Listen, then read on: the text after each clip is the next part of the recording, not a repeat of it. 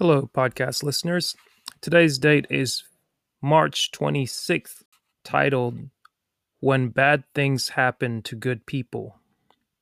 Quote If I were to say, God, why me, about the bad things, then I should have said, God, why me, about the good things that happened in my life. Arthur Ashe, tennis great and AIDS activist. Here's a story. During a Sunday service at New York's Abyssinian Baptist Church, Reverend Calvin Butts challenged his congregation to answer the question How much can God do? The Bible tells us, among other things, that God can heal us, deliver us from tribulations, lead us guide us, and inspire us. It tells us that God is a mighty fortress. But just how much can God do? God can do almost anything. That may sound strange to those of us who have been taught that with God all things are possible. But there are some things that God cannot do.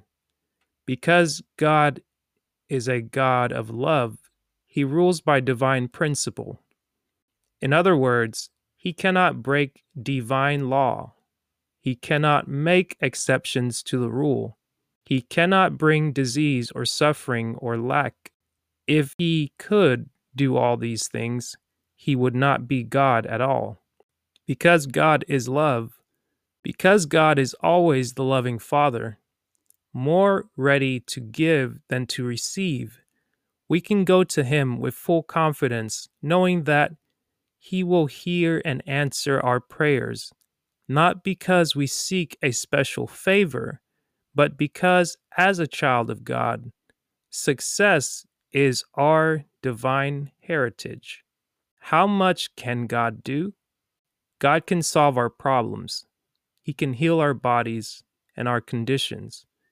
He can remove our fears, doubts, and frustrations. He can deliver us from evil. But God cannot do everything, He can only do good. Let us pray for wisdom to understand our experiences, both good and bad. Affirmation.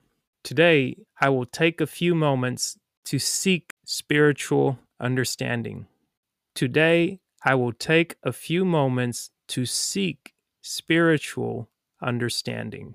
That is March 26th read from Dennis Kimbro's book, Think and Grow Rich A Black Choice Daily Motivations for African American Success.